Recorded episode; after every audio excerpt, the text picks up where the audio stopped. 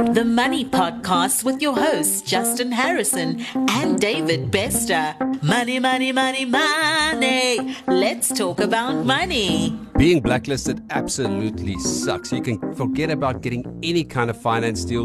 You will not get approved anywhere if you are blacklisted. So today we are talking about blacklistings and how you can get blacklistings removed from your credit report. So Justin, how do you know if you are blacklisted? Because, I mean, you can go and apply for finance and then in a lot of the cases, it comes back saying, well, you're blacklisted. A lot of people don't even know that they are blacklisted. So let's talk about that. How do you know if you're blacklisted? Well, I always recommend the first thing that people should do before you apply for any kind of finance, before you go into the market and shop for any kind of finance, you should actually go and pull a credit report on yourself. This is probably the most important thing you can do. And even if you're not applying for finance, Dawie, I'd recommend you go and do it anyway, because I would say it's probably the most neglected thing as well. It's probably the most neglected thing in personal finance. And you know, your credit profile has become such an important thing in the last decade. If you go back more than a decade ago. Well, in 2000, we didn't even have credit scores in South Africa. It was a new concept in the States. Yeah. And then eventually it came to South Africa. And that's where now we're sitting 2022. And now credit reports are everywhere. I mean, even just if you just want to rent a house, they'll go and look at your credit score. And it makes sense because it's a record of your financial transactions, how you've conducted yourself financially. And ultimately what it tells people out there and businesses out there is if you are financially responsible, irresponsible. But besides that, since the advent of credit reports, a lot of people think it's purely for a business to go and pull a credit report on me. But actually, individuals should regularly pull a credit report on themselves because, there's a scary statistic, something like I think it's 83% of people have incorrect listings on their credit profile. Well, 80% of the people have incorrect listings. 1 out of 5 people have incorrect listings that harms their credit score. So that's 25% of the people that have listings that shouldn't actually be on their credit report, but it actually harms their score. But 80% of the people have incorrect stuff like maybe wrong addresses or wrong phone numbers, And again, I mean, this is because you're dealing with data. You need to accept this is what happens when you're dealing with data. Data gets captured incorrectly or a company incorrectly lists you by mistake. This happens, Yes, it's human error as well in a lot of the cases. So, the first thing I would say is before you're applying for any kind of finance or even if you're not applying for finance, at least on an annual basis, go and get yourself a credit report. Make sure that there's no adverse listings. Make sure there's no incorrect listings. This is where you're going to find out whether you're blacklisted or not. Don't wait to go and apply for finance and then find out that you're blacklisted. So the best thing you can do, go and pay a couple of $100 every year and just go and pull a credit profile on yourself. If you are a credit active consumer in the country and you're not every year actively going and viewing your credit profile, you're making a big mistake. Well, the thing to remember about credit scores, Justin, is I always tell people that they need to check their credit scores first and they need to ensure that they get the best possible credit score first before they apply for finance. I did a study on this a while ago and it basically came down to taking two people, one with a good credit score, one with a bad credit score. Now, the person with a bad credit score is obviously going to pay a higher interest rate, right, than the person with a good credit score because he's higher risk. But on a 1 million rand home loan, you can actually save basically R1 million on that home loan over the term. That sounds crazy because that is the entire capital amount, R1 million. But you can basically save R1 million on interest just by getting a better credit score. Yeah, and that's something that people don't realize. I mean, basically, when you're actively managing your credit profile, there's things that you can do to improve your credit score, to make sure that you're in the top percentile of credit scores in the country, which makes sure that you're in that top tier bracket, which means that not only are you going to get approved for finance, it also means that you're going to get access to better deals, you're going to get cheaper interest rates, which ultimately means you're going to pay less, right? Yes. And so that couple of $100 that you're going to spend every year getting your credit report's actually going to be free money that you're spending because you're going to get it back. Well, to me, it actually feels awesome. I love the challenge of getting a perfect credit score, Yeah. But now getting back to the blacklistings, because that's what we're actually talking about today. How do we get it removed? Now, you get two kinds of blacklistings. You get blacklistings that are on your credit report because, well, they should be there because you didn't pay your debt. And then, there, of course, like we said, there are instances where there are blacklistings where there shouldn't be blacklistings and it's actually illegal. So let's talk about the illegal ones first. Yeah, so I mean, obviously there are companies out there that blacklist people for no apparent reason or aren't allowed to blacklist people.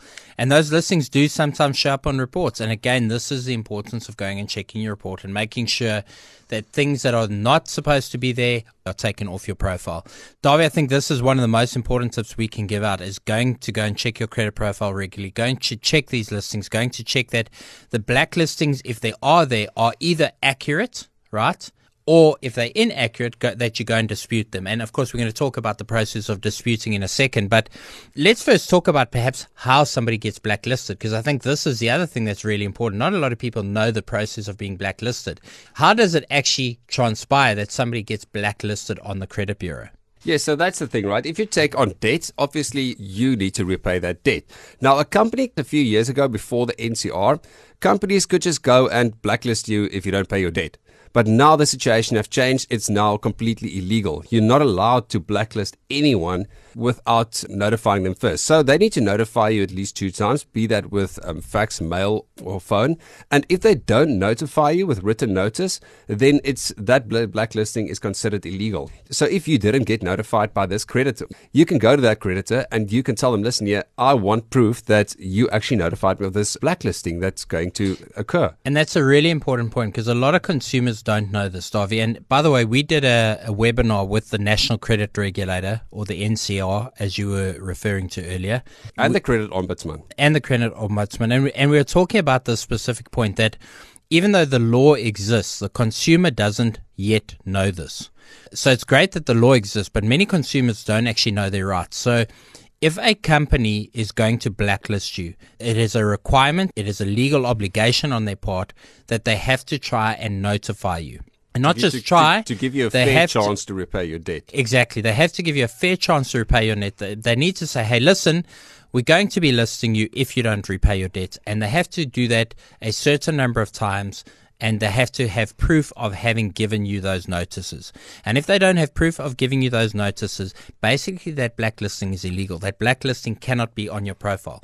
So the first thing is, when you see a blacklisting on your profile, the first question you need to be asking yourself is, have I been notified about this blacklisting from whichever company added that blacklisting? If you have never been notified, you've never been made aware of that blacklisting that was on your profile, that it was going to be put there, the next telephone call you need to make or the next email you need to send is to the company that lists you and say, please send me proof of the fact that you notified me in writing or telephonically. Send me a recorded conversation that you notified me that you were going to blacklist me. And if they don't have proof, then you have grounds to have that blacklisting removed. And by the way, with the POPPA Act, every single company now is required to have a compliance officer. So just ask to speak with a compliance officer. That will already scare them. Absolutely. And by the way, if you don't have any joy with that, your next port of call, you can always go to the NCR, National Credit Regulator. I think it's easier to go to the Credit Ombudsman first. Or you can go to the Credit Ombudsman, both of which, by the way, are very focused on helping the consumer, both of which will direct you to the correct entity to sort it out. And also, the other place you can go to is the credit bureau themselves. But the credit bureau, and this is really important to explain to people, you know, a lot of people get upset with the credit bureaus and say, hey, there's a blacklisting on my profile. This credit bureau needs to remove it. The credit bureaus are only the custodians of the data. The credit bureaus do not put the listings on there. They do not have any responsibility over the data. All they do is they are custodians of the data, right? So whatever is on there has been put there by other companies, by the companies that have put that data in there. So it is very important to understand that if you have a dispute on the data that's in there, you have to make that dispute with the company in question. So if you have a blacklisting, your issue is not with the credit bureau. Your issue is with a company that has got you listed for the blacklisting. Yes, so it's important for people to remember that the company or the creditor actually has the power to add or remove blacklistings from your credit report. And it's not up to the credit bureau, because how it happens in South Africa is you've got an organization called SACRA. Now, everyone who is a member of SACRA sends this data to SACRA, and then SACRA takes this data and they distribute it to the credit bureaus. So that means that the credit bureaus simply just put whatever SACRA gives them on there. So the data then ultimately comes from the creditor. That's why we say that the creditor has the power to add or remove the blacklistings from your credit report, which brings us to the next thing, Justin. Let's assume you have got a legal blacklisting on your credit report. Now we need to discuss how to get rid of that. So that actually ties in with the previous episode we did on dealing with your creditors when money is tight. And this is something we haven't really, or we didn't discuss on that one, but part of the negotiation is negotiating to have blacklistings removed.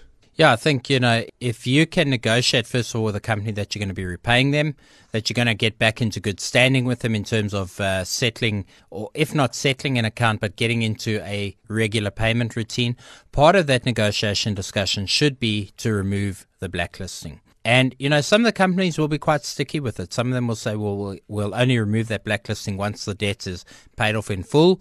But again, everything is open and subject to negotiation. Yes, well, obviously the best thing is if you've got the full amount that you can repay, then you do it on condition that they remove the blacklisting. And you'll be surprised at how many of them actually agree to that because, well, it doesn't matter to them if the blacklisting is on there or not. They just want their money back. So if you can agree that or can get them to agree that they'll remove the blacklisting, obviously that's first prize for them. But now in a lot of the cases, you will not be able to do that. So then you just need to work out a repayment plan to get the blacklisting with condition that the blacklisting will be removed. And I think very important to mention on that as well is to get everything in writing. Very, very, very important. And Dawie, this leads us to the final point, Chaz, is what should people do in the instance of an incorrect listing? Because, of course, as we've said, there are often incorrect listings. What is the process that somebody should follow? They go into their credit profile. They find that there is a blacklisting that is indeed incorrect, be it that it should never have been there in the first place. Or it has been paid off. Okay, so in that instance, then you need to dispute it with the credit bureau. So in that case, you actually do go to the credit bureau and not the company.